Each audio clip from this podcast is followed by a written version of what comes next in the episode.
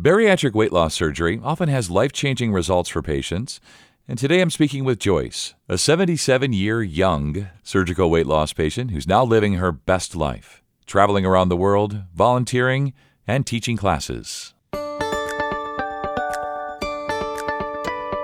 This is the HealthWorks Here podcast from Emerson Hospital. I'm Scott Webb. And Joyce, I was mentioning my mom had bariatric surgery in her late 60s, so I know a little bit about the life changing benefits.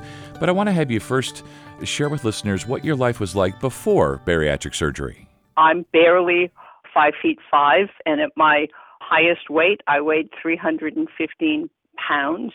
That was a lot. And my life before bariatric surgery was a lot of struggle just to get things done. I was not a parent until I was 37 and trying to run after a toddler when you are obese tests everyone's limits, yours, your husband's, and your child's. And as she got older, I got older, we got older, it got progressively more difficult.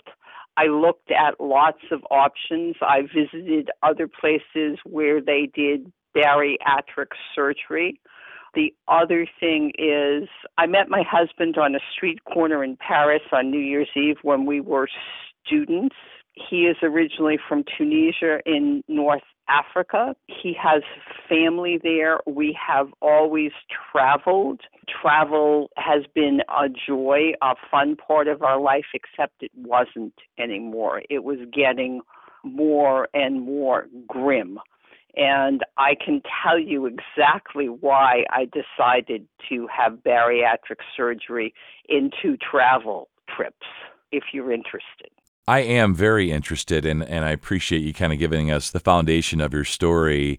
So, you're in your late 30s, you're chasing a toddler around, having all this extra weight that's you know bothersome for you and troubling and wearing you out. So, tell us then, why exactly did you opt for the bariatric surgery, and how did things go? You know if you're obese you lose weight you gain weight you lose weight you gain weight. Nothing works for long. And as i said i visited other places and it wasn't until emerson that i made the decision. But in our 60s my husband and i both retired. We went to greece and i'm half greek. I grew up until I was six because it was after the war. We lived with my Greek grandparents. I heard their stories. We were in Athens. It was a hot day. I was climbing the Parthenon, hell or high water, and it was both because I got up to the top of the Parthenon and I was so wet I could have wrung my t shirt out. It was grim it was not fun and it was supposed to be part of you know one of these you promised yourself all your life you'd go there. And just before i made the decision to have bariatric surgery we went to spain and morocco again, another one of these trips where you go places that you always wanted to see. Everybody in the world knows what the Alhambra was. Well, you have to hike. And I walk with a cane, and I've walked with a cane for years. And again, it was grim. It was not fun.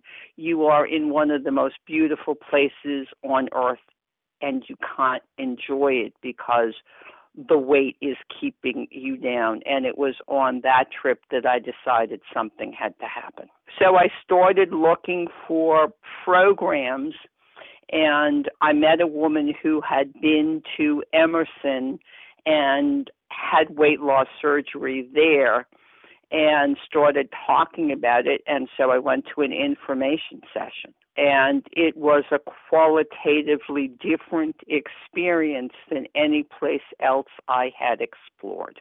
One of the things about the weight loss program at Emerson is they accept you for who you are. They don't want you to lose weight to prove that you're worthy. They don't want you to demonstrate a year's worth of commitment to a regimen before they treat you. you walk in and there is immediate sense that they understand the problem that you have a disease and they're going to treat the disease. That what's going on is not your problem. It's not something that you have chosen, that you have made, that you have a physiological problem and they're going to treat it. It's life changing. Yeah, it definitely is. And, you know, that's one of the things having hosted some similar podcasts is I've learned that, you know, obesity really is a disease, right? And for someone like yourself who'd obviously been considering bariatric weight loss surgery along the way, finding that good fit, finding Emerson, really connecting and trusting the folks there, I'm sure was a big part of this. Absolutely. And one of the things I think when you're obese that you learn in dealing with medical care is to lie. You expect physicians to always be judging you, so you don't necessarily tell them the truth of what's going on with you. And there's something about the way Emerson organizes their program that allows you as a patient to be truthful probably for the first time in a long time. And it's incredibly empowering. I'm sure that it is. And, you know, I was planning on asking you maybe a question like, do you wonder why you waited so long? But I, am getting the sense that it wasn't so much that you were waiting eh, per se, but you were hopeful that you'd find people, doctors, you know, the the help that you found at Emerson. And once you found Emerson and you connected with them, there was a lot of clarity there, right? Absolutely. I don't think I'm unique. I think that there are a lot of people who are obese who try hundreds of things. I think between, you know, 30 and 70, I lost thousands of pounds. I regained them, but you're always looking for something. And yes, when I found Emerson, it was like, ah, you know, hmm. yeah. This is the place. The time is now. It was never now before because it was never the place. Yeah, I, I, I, totally hear you. Never now before until you got to Emerson. And, and I love that word that you used empowering. You felt empowered. So you have the surgery, you know, you have to do your part. So, you know, sort of a drum roll here. What is your life like now? I can't tell you how good my life is. It's, you know, it's it's amazing. So I'm going to be 78 in a couple of weeks. But since the weight loss surgery, one of the other things we did is we went to Romania and we went to Transylvania. And you know, I'm going to tell you that we climbed Bran Castle. And it's a steep climb up. And as I said, I walk with a cane. You know, I'm a relatively short older person. I climbed up. It's a medieval castle. Accessibility is not a word that's made it to Transylvania yet. You know, it's steep, it's slippery, it's rocky. I got up there. It was another hot day, but it was wonderful. I mean, it was jump up and down, wonderful, because you're in a place that you've read about, that movies have been made about. It's not historically accurate, it's whatever. You're still somewhere that's on your bucket list. And it was so different than the experience at the Parthenon at the Alhambra. It was joyful. It was magical. It was all of the things that travel should be. So that's one piece. The other thing that I've thought a lot about this being obese makes you small. And I think that sounds like it makes no sense. But when you are obese, you work very hard not to be noticed, not to take up too much space. When you walk into a theater, a plane, whatever, you work somehow to shrink into yourself. And I think doing that changes the way that you hope, that you dream, that your expectations for yourself become smaller and more limited. And that's not true for me anymore. I don't limit the way that I think about myself or the plans that I make for myself in the ways that I might have done before the surgery. That make any sense to you?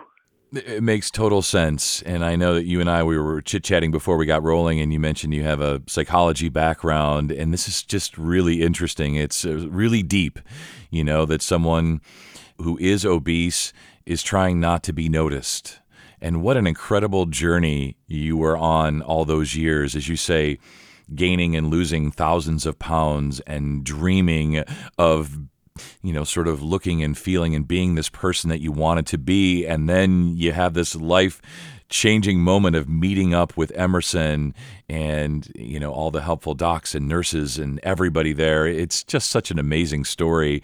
I'm sure there's a piece of advice or something that you would want anyone, you know, a senior who's overweight to know if they are sort of hearing your story and saying, wow, uh, my story is just like Joyce's, right? What would you want them to know?